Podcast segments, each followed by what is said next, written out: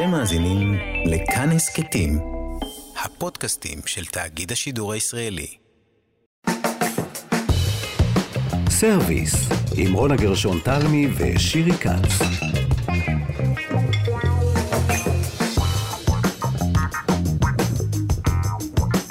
שלום, אתם בסרוויס, ולשמחתנו, רונה גרשון תלמי איתנו. שלום שירי כץ, שלום שלום. שלום, שלום. היום אנחנו עם תבלינים נעלמים. אנחנו מקווים שהם לא ייעלמו, כן? סקרנת אותי. אנחנו מקווים שהם לא ייעלמו, אבל אנחנו יודעים שמשבר האקלים מאיים על קיום של תבלינים, אבל, אבל, אבל, גם חקיקה ומדיניות משפיעים על קיומם של תבלינים, ואנחנו נדבר על כל זה.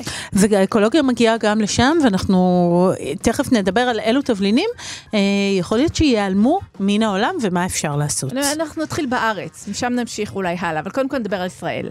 ואנחנו אה, כבר מתחילות, אנחנו נהיה עם אה, רונית ורד, ועם מאיר אדוני, השף האחד והיחיד, ועם אה, אחד החקלאים הכי משמעותיים בתחום השום, אנחנו תכף נדבר על הכל. סרוויס, כאן תרבות, מתחילות. סרוויס, עם רונה גרשון תלמי ושירי כץ. ואנחנו פותחות עם אה, רונית ורד. מזל טוב, רונית. תודה רבה. שלום, שלום. זה יום הולדתה. אה, מזל טוב, נכון. רונית. איזה תודה. כיף. ואנחנו זימנו אותך uh, כדי לדבר על הסומק. אנחנו מכירים כן. אותו מדוכני השווארמה הערביים עם הבצל הקצוץ, זה טעים מאוד, התבלין ורד האדום הזה. כן, נכון, כן. ורוד. אדום ורוד, אדום ורוד. חום, בורדו, הוא נע ככה בגוונים שונים, אבל כן, כשמו כן הוא, סמוק. עד- עד כמה הוא חלק מהפלטה שלנו, רונית? אמ, אז הוא מאוד חלק מהפלטה שלנו, הוא גם, אמ, הוא לא בדיוק נעלם, זאת אומרת, הוא קצת אחר מה, מה אולי תבלינים האחרים שאתם הולכים לדבר עליו, עליהם בתוכנית הזו, אבל בוא נגיד שהוא חלק מהמטבח המקומי, והוא חלק מהמטבחים המזרח-תיכוניים, והוא נוכח אצלנו מאוד לא רק בדוכני השווארמה, כי הוא בראש ובראשונה באמת אה, חלק בלתי נפרד מתערובת הזעתר. אה. תערובת הזעתר מורכבת אה, אה, בעצם מזעתר מיובש, מצומצום ומסומק. הסומק זה זה שנותן לתערובת את החמיצות ואת אה, חלק מהטעמים. אה, אז הוא מאוד מאוד נפוץ אצלנו במטבח, כמו כל מה שקשור אה, במטבח המקומי, הוא הולך והופך ליותר ויותר פופולרי, הוא חלק מהמטבח הפלסטיני, הוא ללא ספק חלק מהמטבח הישראלי החדש, אה, אבל הדבר המוזר הוא, או לא מוזר, אה, זה שבעצם לא מגדלים אותו מסחרית בארץ. רגע, זה צמח אה, בר או שזה משהו שמגדלים בחקלאות? איך זה עובד? זה צמח שנמצא פה בכל חגורת האזור של סביב הים התיכון. ספק אם הוא בר, ספק אם הוא מבויס, אוקיי, במקור. מלקטים אותו, הוא נמצא פה במקומות גבוהים, הוא נמצא בהרי ירושלים, הוא נמצא בגליל, הוא נמצא בערים הגבוהים של יהודה ושומרון, אה, כמו במקומות אחרים במזרח התיכון. הוא מאותם צמחים שהיה אסור לקטוף אותם כי הם אה, נכחדים? לא. לא, זאת אומרת, אין איתו. בעיה, הוא גדל. שום, בהחלט, גם בניגוד לצמחים אחרים, בעצם קוטפים את הפירות שלו. השימוש למאכל, דרך אגב, בזמנים קדומים דווקא השימוש המרכזי שלו היה, אה, ובגלל זה גם השם אוגה בורסקאים, זה שמו אה, אה, בעברית, כי הוא היה חלק מהתהליך של ריכוך אורות. אה, ובעצם השתמשו אה, בעיקר בעלים, כדי לרכך אורות משתמשים בעלים. זה אה, אחד השמות ובעצם- המקסימים בעיניי, כן. אגב, לתבלין. ממש. כן. לא אוג אוי. מלך הבשן, אוג אוג הבורסקאים. כן. אבל זה אוג עם א', כן. אה, ובעצם אה, זה, השימוש המרכזי היה לזה. אה, במאות האחרונות כמובן, אבל, אבל כל הזמן גם אכלו את הפירות. דרך אגב, אה, זה חלק מהסיבה שבניגוד למשל לזעתר או לעקוב, הקטיף או הליקוט של הפירות הוא לא משהו שמסכן את הצמח, את המשך עתיד הצמח, אז הוא בכלל לא היה ברשימה של המינים הנכחדים, כמו רוב צמחי הבר בישראל, ומכיוון שיש תהליך אה, גובר של אורבניזציה והשטחים הריקים נעלמים, מן הסתם יש היום פחות, אבל למיטב ידיעתי הוא אף פעם לא היה ברשימות ברשימה. אדומות, בדיוק. אז אמרת נכחדים. שלא מגדלים אותו כאן, רונית, אז את מדברת על גידול מתורבת, כי הנה אנחנו שומעים שהוא באופן אה, פראי, באופן של אה, צמח בר, הוא גדל לו, אבל אה, את אומרת, רגע, בגלל שהשטחים העירוניים כבר רמזת כאן נעלמים, האם צריך להתחיל לגדל אותו באופן אה, מסודר? אז אני, אני רוצה להכניס ל- לבר ומתורבת עוד מונח מאוד חשוב, אה, זה מסחרי. אין גידול מסחרי. שלו. Mhm. הוא בעצם נמצא, הוא בבר, הוא בבר, יש גם אנשים, בעיקר בחברה הערבית, אה, אה, שמגדלים אותו לצורך הפקת התבלין, אבל אף אחד מהגידולים האלה הוא לא ברמה מסחרית. זאת אומרת, קנה המידה הוא קטן, זה לא שיטתי, מי שמגדל בדרך כלל עושה לעצמו ולביתו. יש הרבה שמלקטים בעונה, בעצם שלהי הקיץ, סוף הסתיו, כשהפירות כאילו מבשילים, הפירות, האשכולות המקסימים האלה, אה, הדבוקות האלה מבשילות. אה, מלקטים אותו, אבל אין בכלל גידול מסחרי. זאת אומרת שכל הסומק שאנחנו צורכים בחנויות התבלינים, בשווארמות, בתערובות הזאטרה והכל, אה, מקורו על פי רוב בסומק מיובא, והסומק המיובא הוא על פי רוב באיכות בינונית ונמוכה. או, אה, זה מייב- לא נעים. מאיפה. מייבאים? מאיזה מדינות? מייבאים מטורקיה, יש סומק שמגיע ממקומות שונים במזרח התיכון, לישראל מגיע בעיקר מטורקיה. אני לא יכולה להסביר לכם, שירי ו- ורונה, עד כמה הטעם של סומק שאתה מכין אותו לבד בבית בקנה מידה קטן. אה, טעמו של הדבר האמיתי כשלא מכניסים לו מלח לימון וכל מיני דברים אחרים כדי לשמר אותו, כמה הוא נפלא אה, וכמה הוא שונה ממה שאנחנו מכירים בדרך כלל. זה באמת סוג של חמיצות. אה, זה מעניק חמיצות ברבדים שונים של טעמים שכמעט אנחנו כבר לא מכירים. וואו, אה, אני לא חושבת גם חלק שטעמתי ככה סומק. יכול להיות כן. שבלי לדעת, אה, אצל איזה בשלן טוב, אבל... בטוח, כן, בטוח. כן, כי, כי בשנים כן. האחרונות יש יותר ויותר מלקטים. דרך אגב, זה מאוד נפוץ כמובן בחברה הפלסטינית-ערבית. אנשים עדיין כן יוצאים מדי שנה בסתיו, בגוש חלב, בג'יש, במקומות אחרים, מתגאים ובצדק בסומק הנהדר שלהם, כי זו מסורת בת מאות ואלפי שנים. אבל אין גידול מסחרי. סביר להניח שרוב בני אדם, כשהם קונים בחנויות התבלינים ובשווקים, הם קונים אה, סומק מיובא, מיובא, יחסית בינונית. אה, לסיכום, אה, רונית, אנחנו שומעים כאן אה, ממך איזושהי קריאה לכן תעשו גידול מסחרי.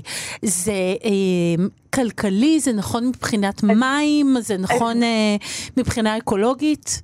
אז בעצם הכתבה שכתבתי בשבוע שעבר במוסף הארץ עסקה בניסיון בפרויקט מאוד מעניין של האגרונום אה, ספי עציוני ואנשי קיבוץ מענית. הם עשו איזשהו שדה מצע מחקר ניסיוני של, אה, אה, של סומק.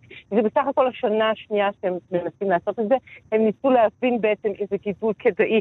תראו, יש לי משהו מאוד חשוב להגיד, ואני חושבת שזה נכון גם, ובטח יגידו לכם מי שתדברו איתם, גם בנושא של השום, וישראל היא מדינה קטנה, יש מעט שטחים קטנים, יש מעט שטחים לחקלאות, סליחה.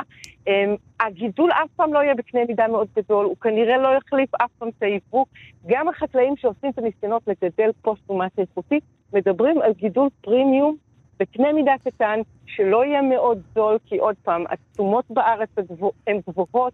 זה ברור, אם תשאלי אותי מה ישראל צריכה לגדל בגדול, חיטה או סומט, אני אגיד לך שכנראה, את יודעת, לא בהכרח זה בא אחד על חשבון השני, זה לא יהיה גידול מאוד נפוץ, אבל כן. אם את שואלת את דע- דעתי, זה בהחלט, בגלל החשיבות התרבותית שלו למטבח המקומי, זה בהחלט צריך להיות משהו שאנחנו מגדלים פה, בקנה מידה קטן, ושוב, אה, אני- אתן כמוני, אני בשביל משהו באיכות מקומית טובה, שחקלאים מקומיים יתפרנסו ממנו, בהחלט מוכנה לשלם גם קצת יותר אה, ממה שמגיע באיכות נמוכה יותר אה, מעבר לים. בהחלט, בהחלט. כן. אז אה, טוב, אה, הרבה דברים שלא ידענו על סומק, וחשוב, אה, ובואו נקווה שהפרויקט שעליו את מדברת, ופרויקטים נוספים, זה- זה הכל יצליחו. בצעדים, צעדים מאוד ראשונים, ייקח עוד זמן להבין אם כדאי, לא כדאי, מים, הכל, איפה, איך, אבל זה ניסיון מעניין, והוא בהחלט גורם לחשוב שוב על החשיבות התרבותית של התבלינים האלה במטבח וב- ובחיים שמירה על שלנו. מסורות מקומיות. כן, זה כן, מאוד חשוב. ורד, תודה רבה על השיחה הזאת. המון המון תודה. לכי לחגוג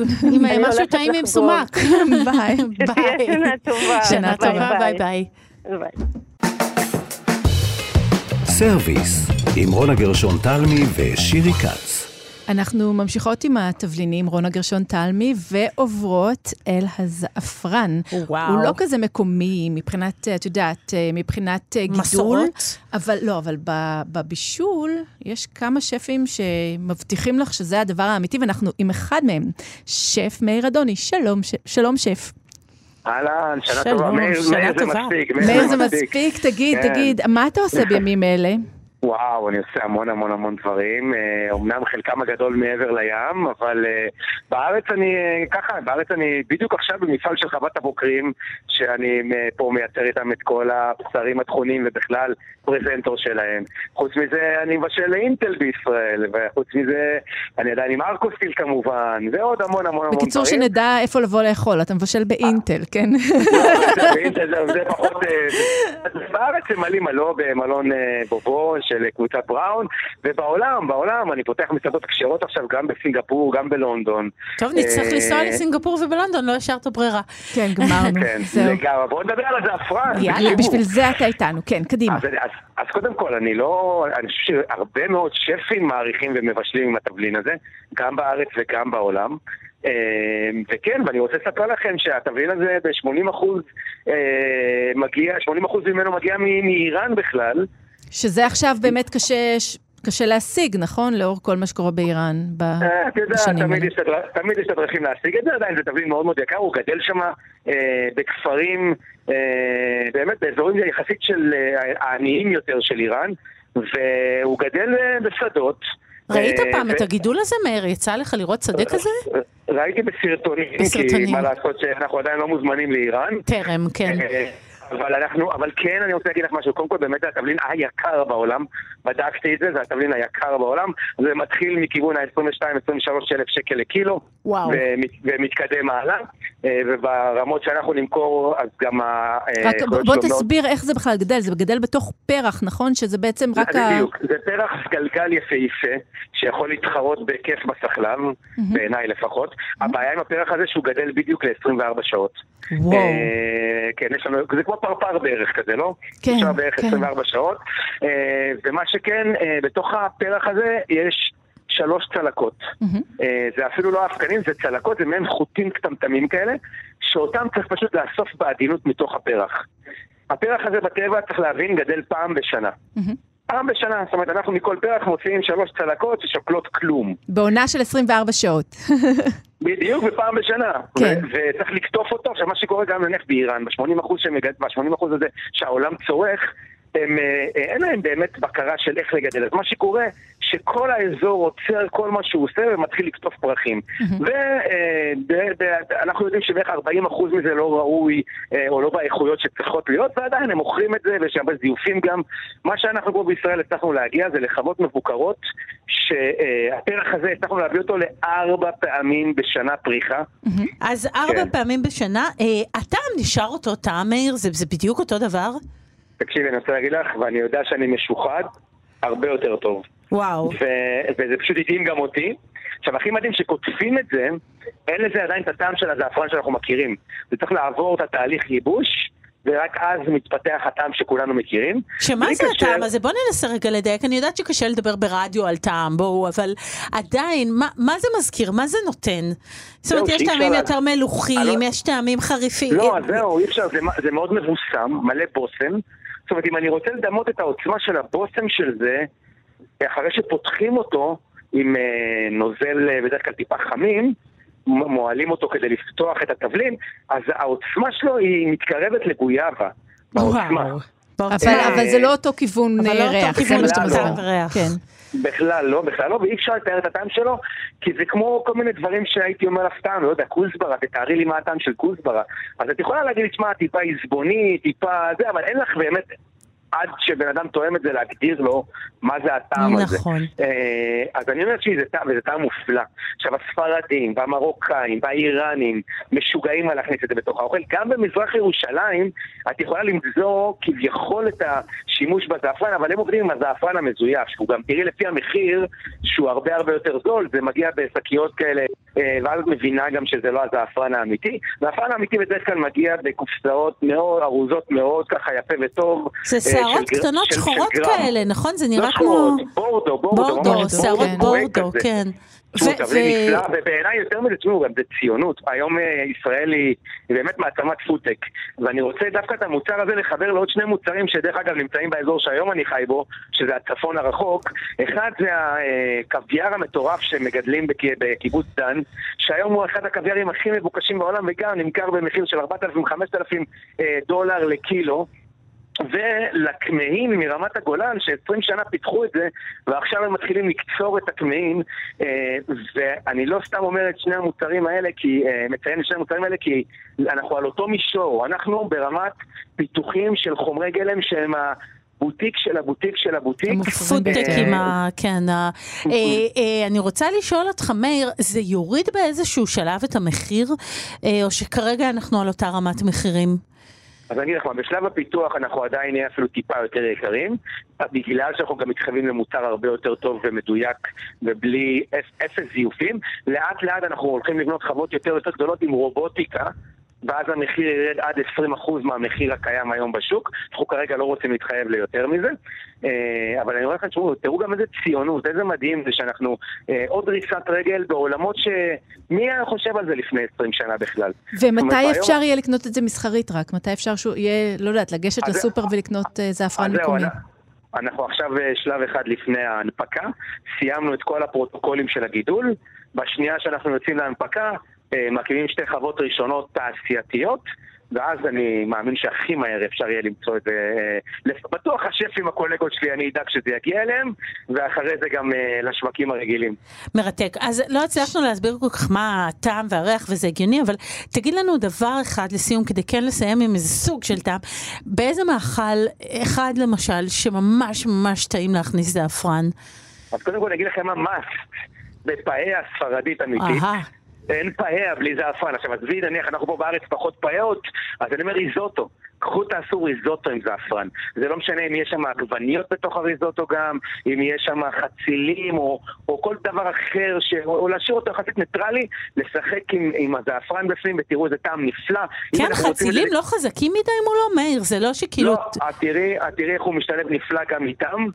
ואני אומר לך שכן אה, פחות ירוקים, זאת אומרת פחות כל מיני ריזוטואים של תרד או כאלה, אבל אה, או להשאיר אותו מאוד ניטרלי, יין לבן טוב, בסוף כמובן את הגבינה, חמאה, וזה עובד מדהים.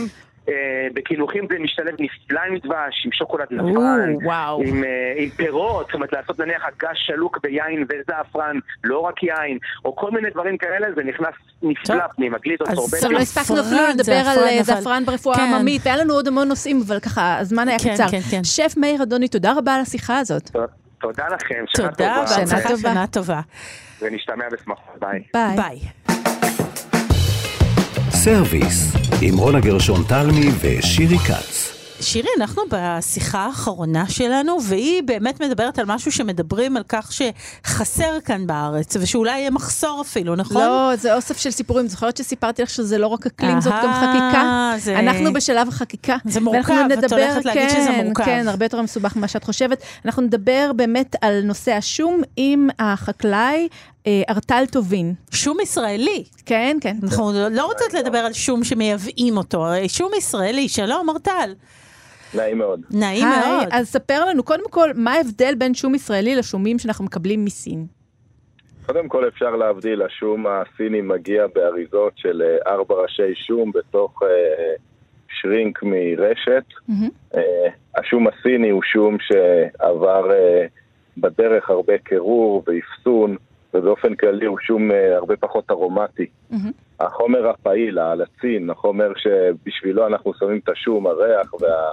החומר האנטיביוטי הטבעי בשום הסיני כמעט אינו קיים, ועוד בשום הישראלי הוא חזק במיוחד, מתאים למה שבארץ ביקשו. Mm-hmm. עבדנו יפה לאורך כל השנים, ובעצם ב... אני חייבת גם לשאול, הוא גם יותר סגלגל כזה, השום המקומי, נכון? השום הישראלי הוא הרבה יותר טרי, הוא יותר סגול, הוא חי יותר בעצם בשל אחד של שום ישראלי. הוא מגיע בגרסה ראשונית ירוקה, נכון? נכון, נכון, נכון, הוא לאורך עונות השנה, הוא מגיע מטרי, משום ירוק, לשום לח, לשום יבש, הוא שום טרי של עבר שום... ואי אפשר אה, להשוות שום דבר לשום לח, כאילו התבשיל או באמת... אי אפשר להשוות שום דבר לשום מקומי שלא עבר אה, חיטוי וקירור וכו'. מאוד עשיר בטעם, עסיסי, ארומטי. כמה אחוזים מהשום שאנחנו אוכלים הם שום מקומי ישראלי? יש נתונים על זה? עד לפני שנה, 50% מהשום היה חמיש, אה, שום ישראלי ו-50% הגיע מסין. אוקיי. Okay. כמובן שסין להפתעתנו היא מדינה יותר זולה מישראל, כנראה שאף אחד לא יכול באמת להתחרות עם סין, בעיקר שהיא רוצה למוטט ענף בארץ כלשהי. ופה ברפורמה החדשה בעצם הכניסו שום סיני ללא הגבלה. והחקלאי הישראלי לא יוכל להמשיך לגדל בהפסדים גדולים, ויכול להיות שעוד שנה הבאה זה יהיה, איך שאומרים, ההלוויה האחרונה לראות את השאריות של מי שחושב שאולי משהו יקרה. תסביר רגע מהי הרפורמה, רק שנדע מהי הרפורמה, למי שלא בקיא בחומר. ב... זה לא רפורמה, לא נעשתה רפורמה, היה מכס של 6.8 שקל לקילו בשום סיני. אנחנו, הציבור, רכשנו אותו באזור ה-60 שקל, והיה הגנה לטובת החקלאים הישראלים, שמתוך ה-60 או 80 שקל שרכשנו, 6 או 7 שקלים, הלכו לטובת הגנה על החקלאי הישראלי שיוכל להתמודד מול הסיני עם מוצר טוב יותר. ברגע שהורידו את כל ה-6.8 שקל מכס, אז ברור שמביאים לארץ שום במחירים שאנחנו כחקלאים לא יכולים להתמודד, ובעצם נהיה תלויים אם ממשלת סין תחליט שיהיה לנו במטבוחה לא קוויאר, שזה בוא נגיד היי uh, סוסייטי, אלא אם יהיה שום או יהיה שום סיני, או אולי בעוד כמה שנים לא יהיה שום בכלל. מתאים לא נוכל שנתיים שלוש. רגע, אבל ארטל, אולי זה יהיה סיפור ש... אה... פשוט השום הישראלי יעלה יותר, ומי שרוצה אה, ומוכן להשקיע, ויש כאלה, אה, ישקיע, כמו הרבה דברים. זאת אומרת, חומרי הגלם הטובים ש... עולים הרבה כסף. יכול להיות, קודם כל זה לא הרבה, צריך להבין שהיום קרטון של עשרה קילו, הרשתות מביאות באזור ה-50 שקל לקרטון, ומוכרות אותו באזור ה-450 שקל. זאת אומרת, הבעיה היא לא בשכבה של החקלאי, הבעיה היא בשכבה של מה הציבור רואה. אנחנו יכולים להציע את השום הישראלי ב-15 שקל, בעוד נמכר ב-40 שקל. אנחנו אטרקטיביים גם היום. אנחנו לא אטרקטיביים במובן של במה הרשת יכולה לקנות את זה. זאת אומרת ש... אז, אז המלחמה שלכם במרכאות כפולות היא נגד מה? נגד הרגולציה? אין לנו, נגד אין ה... מה, שק... מה שקרה זה שפשוט עשו את זה ביום אחד. אם היה תהליך והיה הידברות, היה ניתן לעשות דברים מאוד יפים. ולהחליט אם אנחנו רוצים להיות בוטיק לעשירים של שום ישראלי בהרבה מאוד כסף כמו קרביאר, או אוכל להמונים בריא וטעים, שעדיין השכבה שלנו מבקשת, השכבה של החקלאות מבקשת משהו כמו עשרה שקלים, מתוך ה-60 או 40 שקל שזה נמכר לציבור. אז זה נשמע מאוד לא הגיוני, אז, אז זה דורש הידברות עם אנשי החוק ומשרד החקלאות? נכון, אבל נגיד שאנחנו יצרנים של 2,000 טון, ונגיד שהיום אנחנו מפסידים 4 שקלים לקילו. אז זאת אומרת, בזמן ההידברות תפסידו 8 מיליון שקל בשנה, ונקווה ששנה הבאה ההידברות והממשלה תהיה מוקמת, וההידברות תיגמר. זה ברור שמפעלים ו... אנשי עסקים לא יכולים בבת אחת מהגנה של 6.8 ל-0, בלי שיש בכלל ממשלה שתדבר איתם, לשרוד. אז אתה אומר ש... אין לנו זמן, זאת אומרת, אני אומרת הידברות, ואתה אומר עוד שנה אני מפסיד מיליונים. אני אומר שאם הציבור הישראלי לא יתעורר ויעשה משהו, וידרוש ישראלי, או ידרוש מהממשלה לעשות שינוי, או כל דרך אחרת, אני עושה כל מה שאני יכול, אבל לא מבטיח שיש לי כתפיים מספיק רחבות לסחוב ענף שלם שקיים פה לא חמש שנים, קיים פה 60 שנה בישראל, 70 שנה בישראל, לא יקרוס בגלל uh, כמה חודשים של חוסר חשיבה. אז רטל, אתה ממש מפחד שיום אחד, זה נשמע מצחיק, אבל תסגור את השדות שלך, או אולי תגדל אני, משהו אני אחר? אני לא ממש מפחד, שנה הבאה, אם השנה 50 אחוז היה שום ישראלי, שנה הבאה, גם אם עכשיו יעשו שינוי, יהיה 10 אחוז ישראלי ו-90 אחוז סיני. זה עדיין מצב שיהיה אפשר לעשות משהו. אחרי שנה כבר לא יהיה בכלל אחרי שנה לא למה? תסביר רק למה לא יהיה אפשר לעשות כלום. למה לא יהיה? כי אף אחד לא אוהב להפסיד הרבה מיליוני שקלים, לעבוד מאוד קשה. אם היית עובדת קשה ומפסידה, היית אומרת, אולי מחר יהיה יותר טוב, אבל אם הייתה עוברת שנה והיית כבר נכנסת ל... ל... הפסדים גדולים, אז היית אומרת, אני אחליף מקצוע, נכון? נשמע הגיוני. ואז מה, תגדל משהו אחר, טל? אתה כן, חושב על זה? אנחנו מגדלים עוד דברים. אני מאוד כואב לי כאזרח ישראלי בעיקר להיות תלוי במדינה אחת בעולם, לא ברבות, וכולה היא סין, בעוד שיודעים מה קרה בספרד ומה קרה בקנדה ומה קרה בארצות הברית וכל המדינות אחרי שהסינים ניסו להשתלט על 100% משוק ולהעלות מחיר, המדינה הבינה שבסוף זה פחות איכותי ויותר יקר והיא חייבת להגן. תפקידה של מדינה הוא לייצר תחרות, אבל פה היא מחסלת תחרות, כי ברגע שיהיה רק סיני, אם אני הייתי הסיני ואני בלעדי, אז למה שאני לא אמכור את זה יקר מאוד, סחורה מאוד גבוהה? מה האלטרנטיבה? לחלוטין. אז אתה בעצם מדבר איתנו כאן על אה, גם איזה הפסד של מוצר איכותי, אנחנו נאכל שום פחות טוב, פחות ברור, בריא, ברור, ברור. וגם על, אה, על בוא נגיד סוג שה... של ציונות, גם לא, סוג של, זאת אומרת, אנחנו רוצים לגדל... זה בעיה הכי קטנה, ולא יהיה פה שום כן. במשך שלוש-ארבע שנים כן. בישראל, לא, לא, לא יחסר לנו זעפרן ולא יחסר לנו... אה, מוצר, אה, לא יודע, כן. צרכים מיוחדים, שום שזה בבסיס שלנו. נכון. אה, אנחנו 100% תלויים במדינה אחת. לא, זה לא הגיוני, ראינו גם. אנחנו כולנו מדברים על גידולים מקומיים, הקורונה זרזה את זה, והאקולוגיה נכון. מזרזת את זה, וכולנו מבינים היום יותר ויותר את הצורך והמשמעות של גידול מקומי. צריך להבין איפה השום גדל, הוא גדל בנחל עוז על הגבול, הוא גדל בחמדיה על הגבול, הוא גדל בפריפריה, בחקלאות אמיתית. חלק ממחזור זרעים בריא לקרקע, חלק ממחזור משהו שהוא בכלל לא מתגלגל לציבור. השום נמכר ביוקר, הוא לא יוקר המחיה.